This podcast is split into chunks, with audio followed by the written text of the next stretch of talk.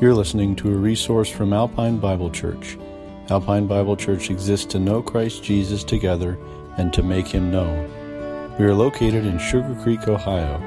For more information, visit our website at alpinebible.org. May Jesus be glorified in your life.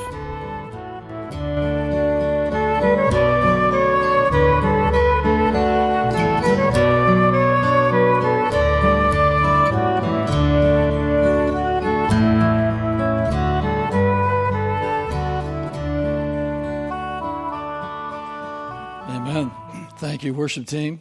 Forgive me today. I don't have a voice. I did something yesterday I wasn't supposed to do, and I got caught by my wife. I trimmed a hedge in our backyard. It's about 15 feet out of control high. Took me all day. And when I came in, I couldn't say anything except, so I'm trying to regain my strength today. I feel like I had surgery all over again, but I got it done. And that was the key. So I'm paying for it today. I'm so sorry. We're in Titus chapter 2. There is a truth that we believe that's so critically valuable to us.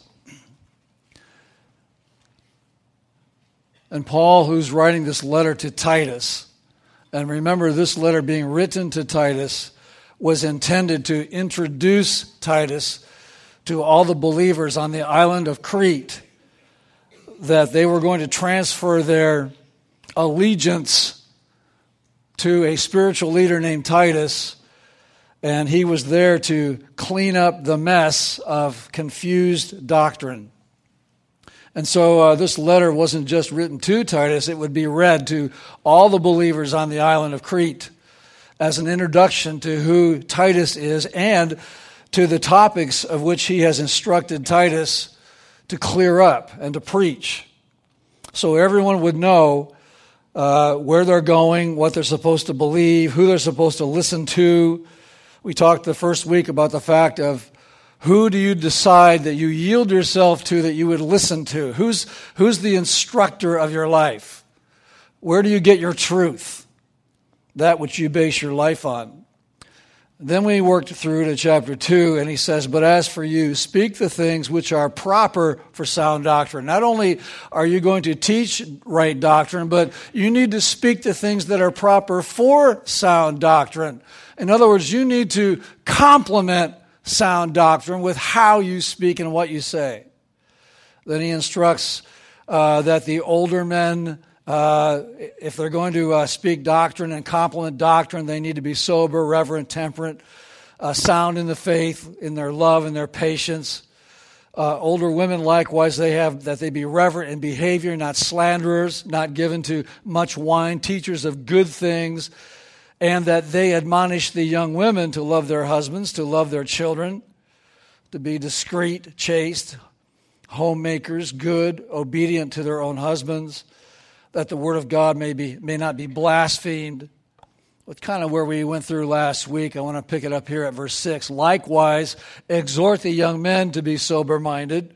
We said that means to be serious. In all things, showing yourself to be a pattern of good works. The idea of pattern is the idea of consistency. It's the idea of ongoing demonstration of good works. Paul uh, referenced uh, just that idea that in, in uh, Philippians chapter 3, uh, brethren, join in following my example and note those who so walk as you have us for a pattern. Uh, there needs to be uh, someone that establishes how we should walk. Uh, uh, in our church, we are certainly longing for and praying that uh, those of us who are on the uh, sort of the edge uh, heading into eternity, some of us, that we would be uh, faithful in that pattern. But my prayer, my longing is that those of you who are younger than I am will take that pattern up and carry that pattern along the rest of your life because this church in the future needs you to be that person. Then you have uh, to young men the uh, exhortation here to not only do that, but in all things, verse 7, in all things showing yourself to be a pattern, uh, in doctrine, showing integrity, uh, showing reverence, and showing incorruptibility. interesting, there's three uh, ideas here about how to handle doctrine showing the integrity in doctrine, reverence in doctrine, and in incorruptibility in doctrine. The idea of integrity here is the idea of honesty or soundness. Again, he uses that word soundness through this text already. It's that idea of, uh, of honesty and, and uh, to uh, obviously to, to show a truth about what you say you believe. If you say you believe something, then be that. If you say that you uh, uh, agree on certain truths that we teach here, then live that. You know, it, it's the integrity of not falsifying what you say you believe just for the sake of blending in and being a part of something that really you don't care that much about when you go home. I've never seen a day where we live in where everyone's all over the map on saying, I believe this, and they do everything else. It's amazing how when you go onto the, the media and look at uh, all the different public uh, venues for media, and you just see people who uh, say one thing at church, but then they say things that are so edgy and so uh, misunderstood on their public venues that you wonder, wait a minute, I, is that really who they are? And we can sometimes send those uh, cross signals. Then he says reverence and doctrine. I, I, take that to mean holding biblical truth. Now, we're talking to uh, younger men. Holding biblical truth in your heart as the highest importance. That's what it means to have a reverence for doctrine. It's what I believe, the truth that I believe in, it is that which I embrace. It is of the highest importance in my life. It is why I live. It is why I breathe. It's the truths that have changed my life, and I stand on them. Well, then he adds incorruptibility in doctrine. This is one's strong stand that cannot and will not be shaken. We have many illustrations in the Bible of this, uh, obviously. I, I immediately thought, and I'm going to turn just because I want to read it, but it's in Daniel chapter 2. I, I was, uh, I'm always struck by the story of Daniel and his friends. This particular statement, we all know some of these words, but they're so worth taking a moment to review them. In Daniel chapter 2, you know the story of uh, Nebuchadnezzar so big on himself that uh, he was to put up a, an image. And uh, on this uh, image that he had set up, verse 6 says, Whoever does not fall down and worship shall be cast immediately into the midst of a burning fiery furnace. So at that time, when the, all the people heard the sound of the horn, the flute, harp, lyre, in symphony with all kinds of music, all the people, nations, and languages fell down and worshiped the gold image which King Nebuchadnezzar had set up. Therefore, at that time, certain Chaldeans came forward and accused the Jews. They spoke and said to King Nebuchadnezzar, O king, live forever. You, O king, have made a decree that everyone who hears the sound of the horn, flute, harp, lyre, psaltery, symphony, in symphony with all kinds of music, that they should fall down and worship the gold image. And whoever does not fall down and worship shall be cast into the midst of a burning fiery furnace. Well, there are certain Jews whom you have set over the affairs of the province of Babylon Shadrach, Meshach, and Abednego. These men, O king, have not paid due regard to you. So he confronts them. Verse 16 Shadrach, Meshach, and Abednego answered the king and said, O Nebuchadnezzar, we have no need to answer you in this matter sounds brash, doesn't it? Then he says, If that is the case, our God, whom we serve, is able to deliver us from the burning fiery furnace, and he will deliver us from your hand, O king. But if not, let it be known to you, O king, that we do not serve your gods, nor will we worship the gold image which you have set up. There's this, there's this strong statement from young men who are able to say what we believe. We are so absolutely encouraged and strengthened in what we believe. Nothing can sway us from that, not even the threat to our own life. Now, you know, when you're single and you have no one else to worry about, maybe that's not such a tough thing in that moment. But if you're a family man and you have kids and a wife and children, that might be another whole other ballgame. Uh, it's, it's amazing how when something happens to our kids, it's just, again, so amazing. I say it often because I've seen it so many times in my own family. But there's, there's this uh, tendency with parents sometimes that when their kids make bad choices and go down sinful roads, it's amazing how parents, in order to uh, maintain some connection relationship with their kids, they will accommodate They'll pat their kids on the back and say, It's okay, honey, it's okay, whatever. You know, uh, if this is the choice you've made, we love you still. And there's that sort of sense of affirmation that still comes when we lower our standards to accept the low standards of someone else in our own family. We're never going to be tested or tempted uh, like Shadrach, Meshach, and Abednego, all on our own. Satan always goes after what is most dear to us, and that's where the temptations take place. So there's this sense as young men take this into their heart as a, at a young age. Uh, Paul knows that it, it's such an important thing that it, the younger you are, uh, to when you first understand truth, that you determine in your heart that nothing will sway you from that truth because it will be attacked. You can count on it. Sound speech, then he, he ends this section, sound speech that cannot be condemned for young men. That, that our words are good and kind and true, obviously. If, if Trump could uh, say uh, nice words to people, uh, we would all like him a lot more, wouldn't he? He might even get a few Democrats to go with him. He just can't do it. And so, obviously, he's a great object lesson to all of us about how to talk to people, how to treat people.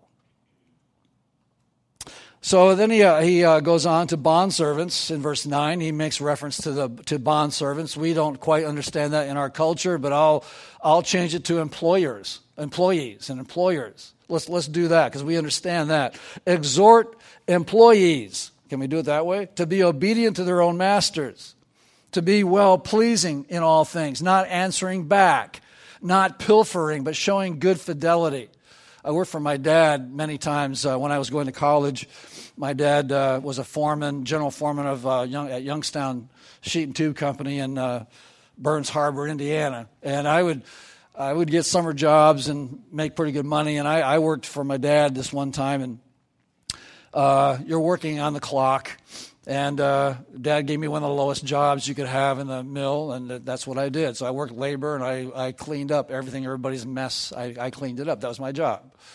And so I had a few other guys that were just a notch above my what I was doing, and uh, they're older guys, and uh, they would work me over because I was the general manager's son, and so they give me every clean every toilet I could find that was plugged up, and you know throw away all the Playboy magazines and all the nonsense and all the trash and whatever else you can't imagine what goes on in some of those places. So I'm just doing my job, and they would they would uh, if it was day shift, these guys would would uh, they had a the whole thing. They would get their jobs done early. They would work like crazy, man, get their jobs done, and have me with them. And uh, you know that's seven o'clock, and by before three o'clock, which is the time when they can clock out, so around one one o'clock they're done. And many of these guys would just go home, and then they would give me their cards, and expect me to punch them out at three o'clock. And my dad would come along and say, Where's Joe? Where's uh, Fred? Where? And he would ask questions. I'm like, uh, Well, they left. What do you mean they left? Well, they, they, left. Here's their time cards. And I give them to my dad. Well, that didn't go over very well. And the next time my dad saw them, he dealt with them the way a foreman should. But my dad chewed me out. Why would you take their cards? Don't even let your hand take them. If someone wants to cheat and break the rules, don't accommodate them by trying to be nice and friendly and, you know, kind of go along with it even though you don't agree with them because you had to stay. Don't do that. I, I learned at, at a young age that, you know, you don't you don't join in in order to uh, absorb the, the awkwardness and help someone feel better about their bad choices. You can't do that. So obviously that was interesting, but here uh, that was the case uh, for bond servants, making sure that they are, in this case, employees, that you treat your employer, employers well. But notice, uh, I, I wanted to get to the very last part of verse 10. Because this is the motivation for all of this. We could go back to verse 2, uh, verse 2 through 10, and this phrase covers all of it. Don't do these things or do these things that they may adorn the doctrine of God our Savior in all things. The bottom line here, as Paul's writing and instructing these things, is this that every one of us, old to young, every one of us, that we would uh, live our lives in such a way that we would adorn, I love that word, we would adorn the doctrine of God. The truths that I say I believe in, my life will either adorn those truths or tarnish those truths. If I say I believe in something and then I live a different way, I, I bring disgrace to the, the one whose truths are, are, represented, the Lord Jesus Christ and His Word, and I tarnish them. I, I deliberately uh, uh, uh, can't showcase God's Word because I'm not living according to His Word.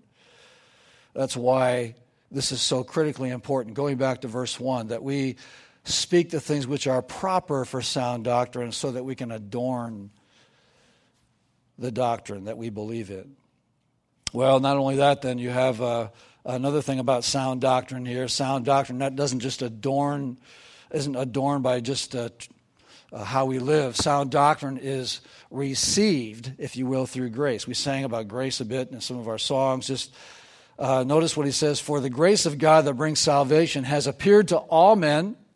teaching us that denying ungodliness and worldly lust, we should live soberly, righteously, and godly in the present age, looking for the blessed hope and glorious appearing of our great God and Savior Jesus Christ. We have this uh, understanding that, and I want to use it this way, that there are uh, sound doctrine is received through grace, and how wonderful grace is here, as he's reminding them. Two things about grace, he says in, ver- in verse 11. He says, Grace brings salvation, and he says, Grace has appeared to all men.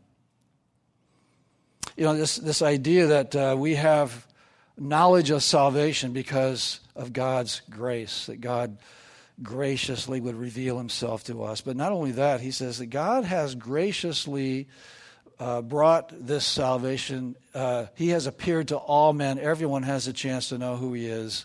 He hasn't hidden himself from anyone. But he says to these believers here that grace teaches the following things. It says, verse 12, teaching us that denying ungodliness and, and, and worldly lust, that we should live how? Soberly, righteously, and godly. See a lot of repetition here with the word soberly. That we would live soberly, righteously, and godly in the present age looking for, and then the second thing here, we are to look for the blessed hope and glorious appearing of Christ. I, I just know this. It's that uh, plaque on the wall that my grandma always had. I've told you a hundred times about it. I don't need to repeat it, but that, that plaque that says, uh, gave reference to the fact that Jesus is coming sometime and how you live and what you do. Uh, don't be doing the wrong thing when Christ returns. Uh, there's this idea here that we should be uh, looking. I, I think more and more, I feel like I'm doing that, aren't you? I feel like I'm looking more and more upward as things get darker. I, as I see the culture just disintegrating around us, the I don't know, just the uh, maybe from my childhood, my eyes were skewed with childhood uh, visions and dreams. But as a young person, I always I was always very patriotic. I was always very uh, enthused about moral things and good things. And uh, it seems as though everything we watch, everything we hear, everything we touch is tarnished with a twist or a perversion to it. And so when you, when you see that around you, I don't know about you, but I tend to be looking up a lot more than I used to. But no, notice the motivation for that. He gives three things here. We should be uh, looking for the blessed hope and glorious appearing uh, of our great God and Savior Jesus Christ, who gave himself for us. There's the first thing. When I remind myself of that, that causes me to want to look up. That, that he might redeem us from every lawless deed. Lord, there is so much lawlessness in this world. Help help me to avoid that. And uh, He has redeemed us from everything through His blood. And then purify for Himself His own special people, zealous for good works. Lord, do a continual work in my own heart. Keep me pure in a tarnished world. And, and He does this, and that's why we look to Him. Then He uh, ends the section in verse 15 with Speak these things. He's coming back to referencing back the word teaching us. He says, Speak these things, exhort and rebuke with all authority. Let no one despise you. Titus, get out there where everybody's thinking every kind of thought. Everybody's all over the map theologically. There's no solid right truth right now. I need you to go out and speak the things and exhort uh, people and rebuke with all authority, especially those who are teaching wrong doctrine. And let no one despise you. Don't let anyone take you down or uh, try to move you out of your position. It's a powerful statement from Paul to Titus. It reminds me that I believe in my own calling, that there has to be a strength that comes out of your life that says, I believe what I believe. No one's going to change that. I'm going to hold my ground on that. Now, if I'm wrong in how I practice my belief, I need to be addressed about that. Maybe I'm sometimes wrong. But in terms of what I do believe, I'm going to stand my ground and nothing's going to change that. Now, I want to get to the uh, heart uh, the, to finish this off this morning. It's in chapter 3 because now he shifts from instruction to leadership to the reminder to a reminder to leadership about certain things. He says, remind them uh, to be subject to rulers and authorities, to obey, to be ready for every good work, to speak evil of no one, to be peaceable, gentle, showing all humility to all men. For we ourselves were also once foolish, disobedient, deceived, serving various lusts and pleasures living in malice and envy, hateful and hating one another.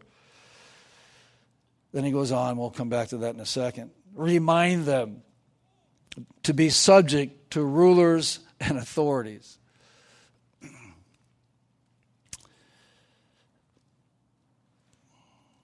I'm thinking about uh, this statement, and I'm thinking about the culture that these believers live in. I'm trying to parallel that in my mind oftentimes with the culture I live in. It's not quite the same. We think that this is a bad culture around us. It's nothing to compare with the culture that believers lived in in that first century. I, I was thinking about the fact that how could Paul demand so much from believers that they would have to submit themselves under the rule of Nero, for example? If you just do a study on Nero, uh, I could just number of things. He was thoroughly pagan. He was morally perverted. He was despotic. He was cruel, oppressive, murderous, unjust, homosexual, sadistic, corrupt to the core. And here's Paul writing to believers and saying, Be subject to rulers and authorities. It was not a popular statement. And obviously, you got to process that and say, okay, what, what does that mean? Why is he even saying this? And I want to sort of remind us that it was a common practice in the day for Jews who lived outside of Israel to form, you know, tight knit communities. And they were often reluctant to submit themselves to local laws and authorities. And they would often treat the surrounding culture with contempt and disdain. So much so that Paul understood this. So, believers who have been called by Christ out of Judaism, but also called out of worldliness, were to be kind and gentle, which is what he's suggesting, obedient toward authorities, but at the same time, not compromising their faith. And, as Paul writes this to Titus, Paul knows that the motive in his heart is that he wants to protect believers from the kind of persecution that Jews were experiencing in their cultures because of their own hatred toward the secular culture. And so Paul's not saying at all that we should have those hateful attitudes or look at uh, look at the secular culture with a sense of uh, contempt because they're all sinners. And sometimes churches around us do that. Paul wants them to recognize that if you're going to have an impact on your community around you, if you're going to uh, somehow make inroads into unsaved people's thinking, then you can't be a group of people who have this standoffish, isolated, condemning attitude toward the culture around you, not and even in toward leadership. So Paul wanted to protect Jews from being persecuted for the wrong reasons. If you're persecuted for the gospel, Peter writes, rejoice. If you're persecuted for good things, rejoice. But if you're persecuted because you were a thief or you were doing something to break the law, that's no reason to rejoice. You, you deserve what you get. And so Paul recognized that a church, if it's going to effectually evangelize in a community, has to treat the citizens of that community and even the leaders of that community in a right way and not treat them with contempt. And thus, that's why he writes this. And he says, verse 1, we need to obey. Then he says, uh, be ready for every good work, and so on. He has this list. I don't know about you. I'm not always ready for every good work. Sometimes I, I, I, I'm just not. I, I'm not always ready to do the right thing, I, uh, but I need to strive for that. I never know how God's going to use a situation or use a certain thing in a certain per- person's life. I'm so uh, I, am so glad that certain times in my life when I've been prompted by the Lord. Yesterday, uh, uh, Marilyn went over and was prompted to go speak to our neighbor because they've had a traumatic thing happen this last weekend, and she wanted to see how they were doing. And and that conversation, though it may seem like it didn't have a deep impact, may have a huge impact later on. You just don't know. It's just so important to uh, be ready for whatever Christ calls us to do. He says, Speak evil of no one, verse 2. Be peaceable. Uh, I, I, don't know, in the context, I, I, I, almost feel as though he's writing about uh, this relationship with, with authorities. Maybe when he says be peaceable, I'm thinking about how much sometimes people want to argue and fuss and fight over issues and Sometimes we want to take sides, and obviously, demonstrating, getting into a demonstration in public arenas, obviously, we have to be very careful as Christians that we don't become antagonistic as we're demonstrating, because I think that would be stepping over the line. In fact, arguing with someone is really powering up, isn't it? You're really trying to one up someone else when you argue with them because you want to win the argument. So that's what happens. Us husbands and wives do that, don't we? Not a good thing, is it? When we start arguing about something, about something we said, and that's not true, that is true, blah, blah, blah. We go through that back and forth thing, and I'm right, you're wrong, you're wrong, I'm right. And as, as we do that, we're not pleasing Christ at all.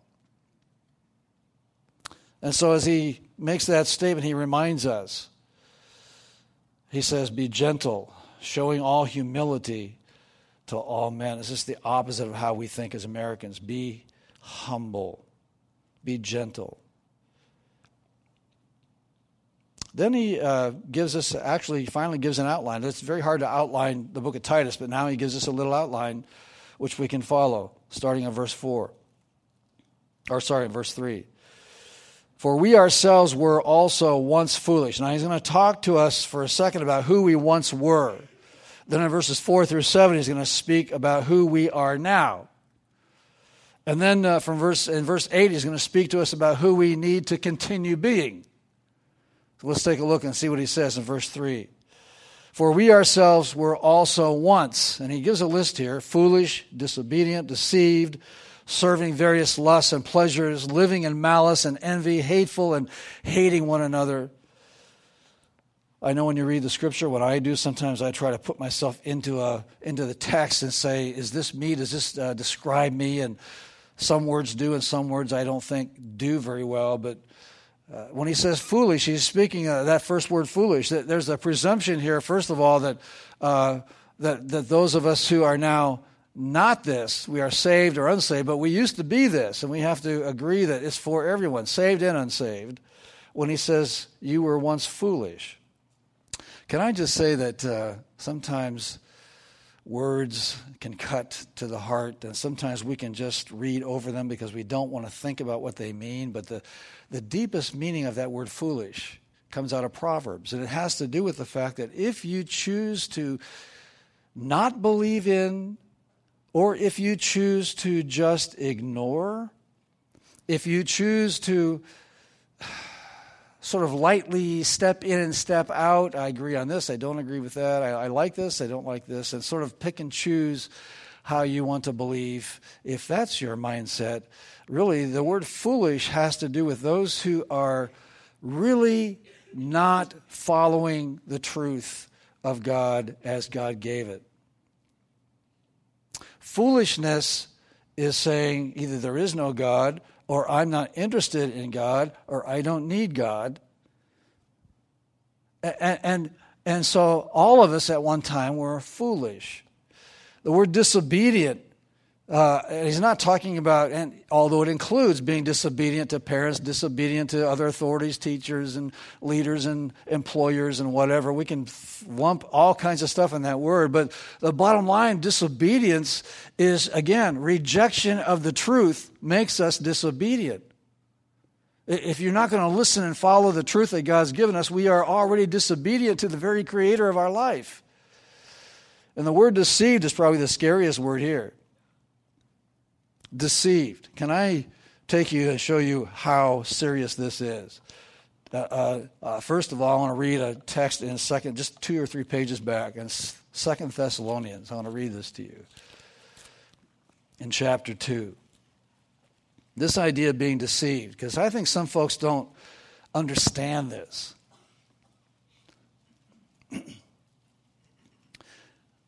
You know, people can deceive us. There's deception in our lives on many different levels, but this is talking spiritually, and this is talking about the, the very depth of our soul being deceived. And literally, you'll read here in this text, which is a kind of futuristic text, but it's already happening, in 2 Thessalonians chapter 2, verses 9 through 12, speaking about the coming of a lawless one, although this theme's already here, it says, The coming of the lawless one is according to the working of Satan with all power, signs, and lying wonders, and with all unrighteous deception among those who perish, because they did not receive the love of the truth that they might be saved. And for this reason, God will send them strong delusion that they should believe the lie. Now, there are people today who will stand their ground on the lie, which is the lie is that we don't need Jesus, that Jesus isn't the Son of God, that Jesus didn't die for sin, uh, that Jesus can't save anyone, and that there is no eternal heaven or hell. Uh, all kinds of things you can throw into that into that equation. But obviously, it's that sense of oh, these are not real truths, and obviously. Uh, how we got here is a mystery, but certainly didn't come here from God doing something. And there's this constant denial of what you and I would call truth. So much so that over in 2 John chapter 5, we have a parallel statement which sums it all up. You can mark it down in your uh, other text if you want to jump over here, but in in 1 John in 1 John chapter 5 verse 19 it says this we know that we are of God, and the whole world lies under the sway of the wicked one. Unless you've been delivered by the truth, you are absolutely sitting in a state of deception. Unless you have been delivered by the light of truth in Jesus Christ, you are living life, and even though you think you're in charge and in control, and and uh, you're trying to sort of work through your life and make your own decisions and take care of yourself and your family and your things and all of that, and you, you're kind of just going down the road, existing. I want you to know that you're existing, sort of, but you're existing in a deception. The deception is that you think that somehow it's all going to work out, turn out okay, and somehow at the end, but how is it that people do that, but they don't see down the road that they are eventually going to die? And some actually go into death saying, I believe what I believe and I'm not changing. And they stubbornly go into what they think is a nothingness that they have believed all their life, which was the lie. And they wake up in hell. Because they refused to believe the truth. They were deceived. it's the most, it's, it's such a sad state that people are under the sway of this evil one, and all he's doing is constantly spinning deceit in our life to get us away from the truth. We once were this serving various lusts and pleasures, living in malice and envy and hate, hateful, hating one another. Uh, truly, there is none righteous, no, not one.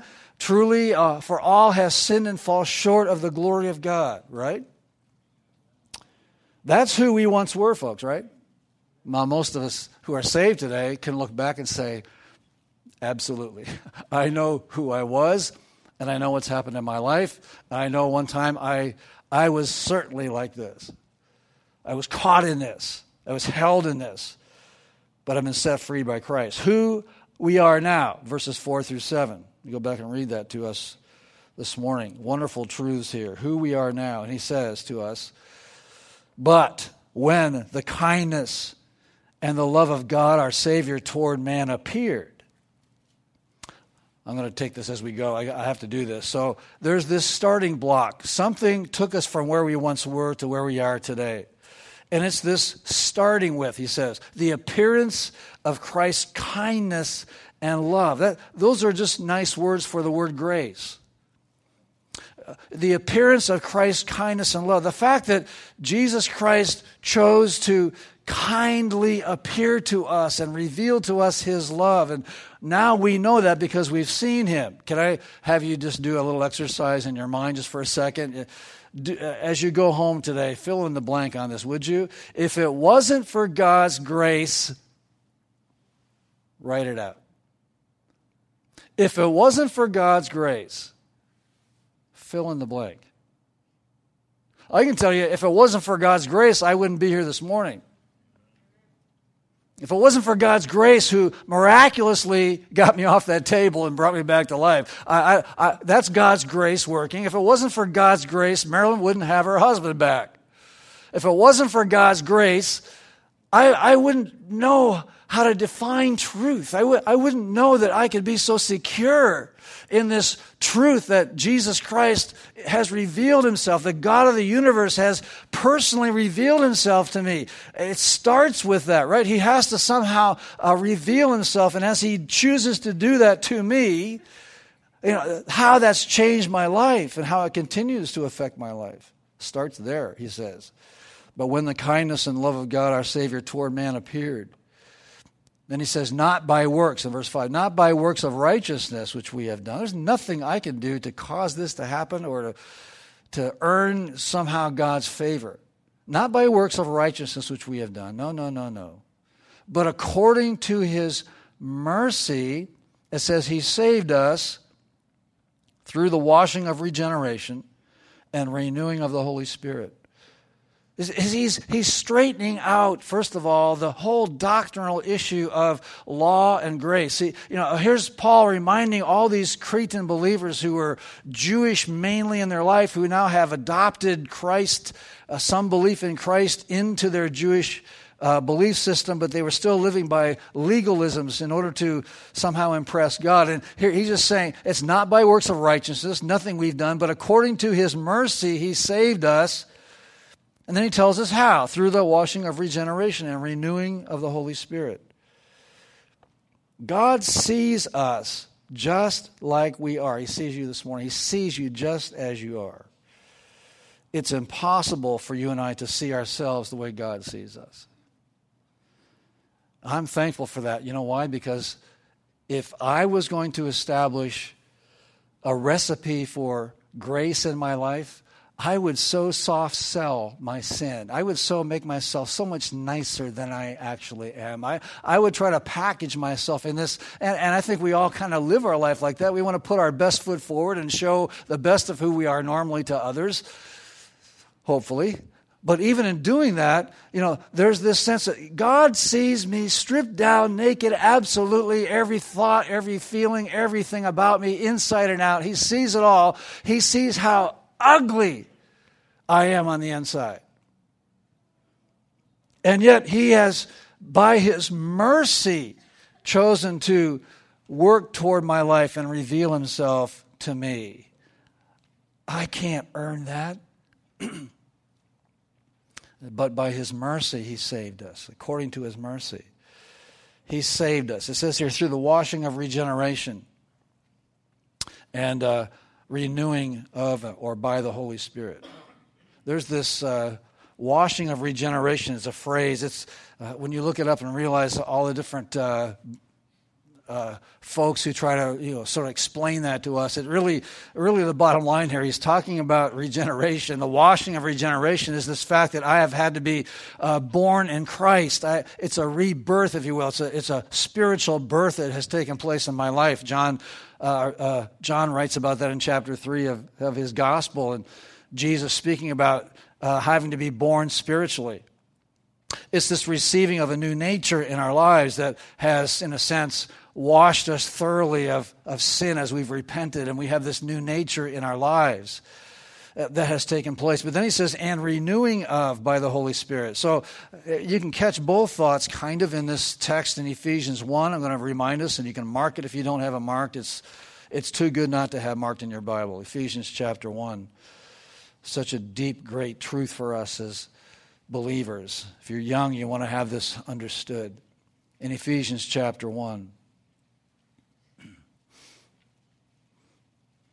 Verse 12 says that we who first trusted in Christ should be to the praise of his glory. In him you also trusted after you heard the word of truth. That's his revealing to us here, his appearance to us. After you heard the word of truth, he says, the gospel of your salvation, in whom, still in verse 13, in whom also, having believed, you were sealed with the Holy Spirit of promise. So the Holy Spirit comes into our life, and that's the, that's the uh, wonderful process of us spiritually being born into Christ. But then this idea of renewing is also here in the text because he says, uh, In whom you are sealed. And then he says in verse 14, Who is the guarantee of our inheritance until the redemption of the purchased possession to the praise of his glory. So the Holy Spirit of God not only comes into our life and seals us with this new birth, but then the Holy Spirit constantly is with us, working to uh, keep us and hold us and and uh, draw us to make us more like Christ all the way we all the way into glory. This is true for us and cannot be changed. Do you understand that this morning? So when he uh, tells uh, these Cretans what this means. He's just saying here, you couldn't have earned this if you wanted to. You can't earn it uh, by continuing in, in legalism. This is all by the mercy of God, uh, His washing of regeneration and the renewing of the Holy Spirit. And then he adds this little phrase, whom He poured out on us abundantly through Jesus Christ our Lord. It's just a little phrase that tells me of the sufficiency of Jesus. I thought immediately of what Jesus said in John 4 14 to the woman at the well.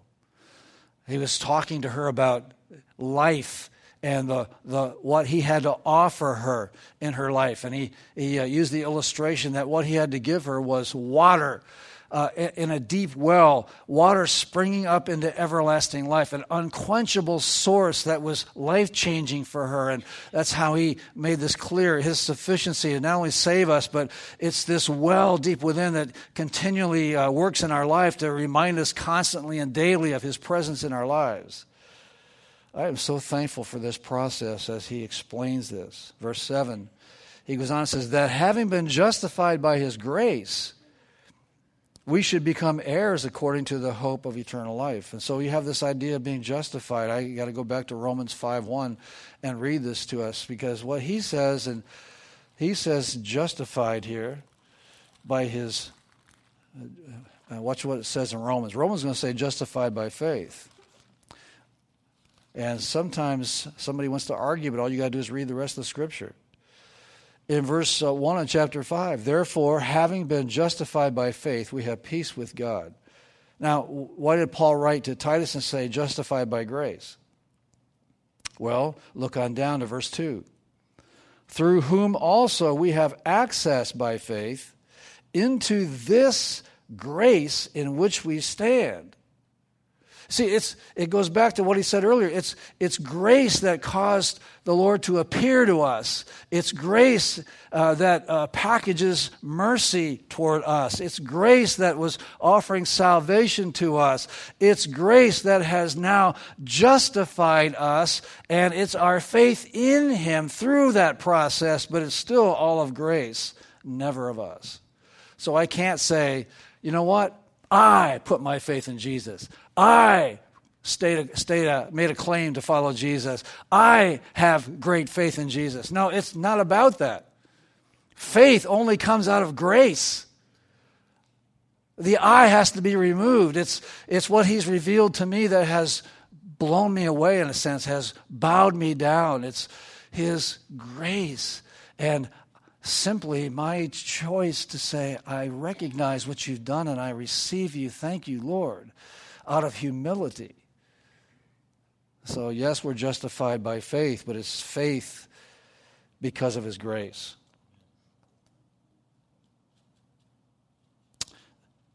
The last thing he says is us being heirs. We, go, we say this so often. That's a great truth. Heirs according to the hope of eternal life, he says. You know, it, it should be enough. It should be enough for you and for me today that Jesus Christ, who has provided this salvation, that he would guarantee us entrance into heaven for all eternity. That, that should be enough. I, I would be content with that. Just get me into heaven, Lord.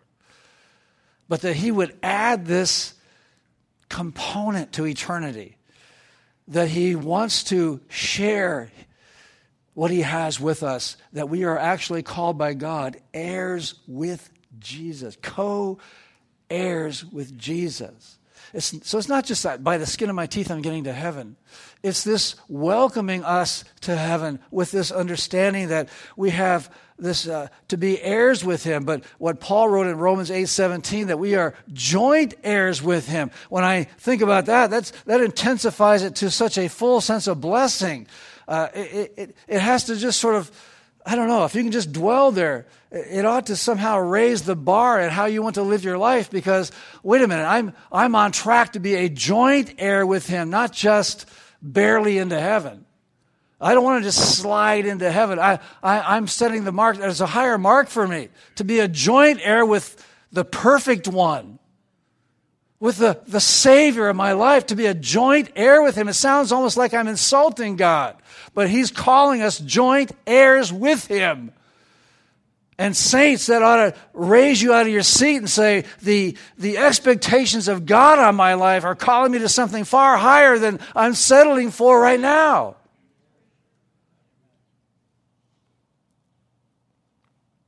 Verse 8 comes along. We did verse 8 a few weeks ago, but now we come back to it again in this text. And it's who we must continue to be from who we are now, if you're a believer. Listen to what he says. It's very simple, verse 8. And as he uh, reminds us, this is a faithful saying, and these things I want you, Titus, to affirm constantly. And he's really, we could put your name in the same sentence there. I want you, Byron, to affirm constantly that those who have believed in God should be careful to maintain good works. These things are good and profitable to men. It, doesn't sound real deep and profound here. He's just saying, affirm constantly these things. That's, that itself is, is important for us. Affirm constantly. Don't lose sight of this truth. And he says, maintain good works. I, I've, i sometimes say this to people I'm, I'm not a maintenance person, I don't do well at maintenance. So when it comes to like uh, certain things I maintain, I try to maintain my lawnmower, for instance. I know that if I don't maintain it, it's going to bog down and not be effective the next year. So I, I learned to maintain that. My dad would smack my hands if I didn't do it right and taught me to do that. So I can maintain a lawnmower. I don't maintain my car very well. I have to take it to a specialist. I, I'm dumb when it comes to cars. Uh, I, I know that I can clean my house. I can maintain. If you don't maintain, it's gonna it's gonna eventually get dirty, and then it's gonna get solid, and it's gonna decay. And so maintenance is important in life, and maintenance certainly must be important in our spiritual life. So you can't ride on yesterday's victories spiritually. You can't, uh, you know, you can't sort of camp out and say, "Well, I had a great experience at camp five years ago, and it's still living there." That that doesn't work. Maintenance is constant. He says these things are good and profitable, and what happens is you'll never know how profitable something is. You just have to be ready. So your life has to be maintained. Your, your walk with Christ has to be maintained. Your, the truths that he's writing about here about our salvation have to be remembered and grasped and, and processed and, and kept in the forefront of our thoughts and our hearts. We need to constantly be grateful for what he's done for us. That's part of maintenance here. When you're not maintaining the stuff you have, then you you've lost a sense of gratefulness for it somebody gives you something and says, uh, I want you to have this, and it's something nice. And if you trash it after a year or two, you've just demonstrated that you really didn't care about what you were given.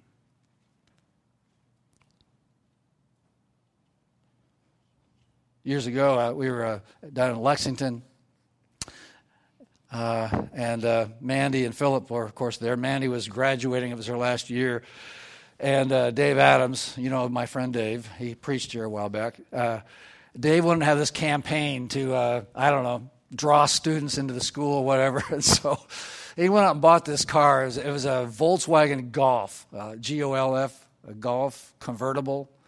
It was old, it was used, it had lots of miles on it 70 some thousand miles. Anyway, he, he bought this Golf, and uh, it was red and uh, it was a giveaway for the student who did the most, blah, blah, blah. I forget what it was. I can't remember. Marilyn, can you? I, I can't remember what it was for. I, I forget what it was for. But my daughter won it. That's the bottom line. My daughter won this golf. I drove it a couple times and I went, this is a piece of trash.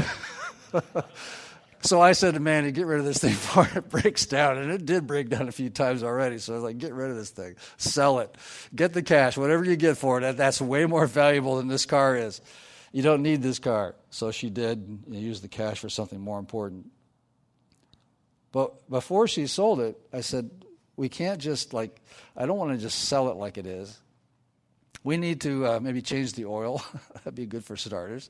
Make sure it runs properly so that when you do sell it to somebody, you don't sell them and say, I don't know. I don't know. Uh, did you change the oil? I don't know. You can't do that. You can't, you can't just let it go and then and then do that. You, you don't do that. That's just not right for other people. So maintain it and then deal with it however you want to. But it's obviously very important to maintain what's been given to us. Verse 14 closes this out. And let our people also learn to maintain good works. There's some repetition again, isn't there? It's one of the last things Paul wants to say. And let our people also learn to maintain good works, to meet urgent needs, that they may not be unfruitful. In this uh, whole process lesson, it's, it's all about obviously uh, fleshing out what we believe and saying what we believe is so important that we're going to live a certain way, we're going to be a certain kind of people. And practically speaking, we want to remain who we are. It's that long distance run, it's that finishing, going across the finish line. Yesterday, as I was working on my little hedge thing, I had about 25% left to do, and I was exhausted. And my mind was like, just leave it and come back tomorrow. Something else said, I'll never get back to it tomorrow. I, I so hate what I'm doing. I've got to do it right now and you finish the job.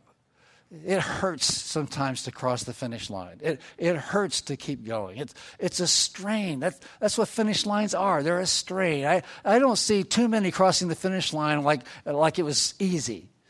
I see it stressed and tough. And you keep going. And this Christian life is not supposed to get easier as we get older. That, I, that old hymn, Sweeter as the Days Go By, it's not sweeter. It's tougher. That should have been the theme. Struggle as the days go by. That'd be a good one. Maintenance is not easy, but maintenance is necessary.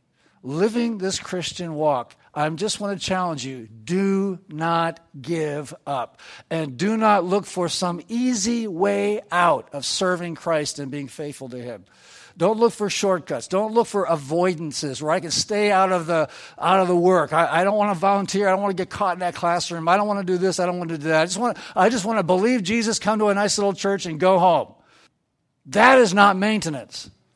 That is deadly thinking.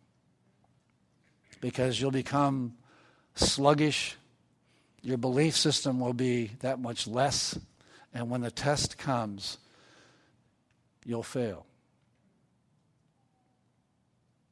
Let's pray together. Lord, as we uh, read your word, the challenge has been put out from Paul to Titus to the island of Crete all the way to Sugar Creek. Your word is true and good. Your word is confrontive and challenging. But your word is wonderful because your word gives life where there once was death. Your word has brought freedom where there was blindness and deceit. Your word has lifted us from weariness and from deadness and frustration to optimism, the very breath of life given to us. Lord, I ask for that person today who's just going through the motions of life. I ask that you would powerfully invade their heart and their soul, tug at their soul. Reveal yourself by your grace and your goodness. Let them see you. Lord, I ask that you would draw people to yourself. And I ask that you would take those of us who have walked this walk for a long time to help us get to the finish line, to not quit, but to strive and to maintain and to work and to stay faithful because, Lord, we want to complement you. We want to adorn your truths with our lives. Help us to do that through the power of Jesus Christ. I ask that you'll save us and keep us through your great mercy and your goodness. We cast ourselves upon you today and thank you for your blessings in Christ's precious, wonderful name.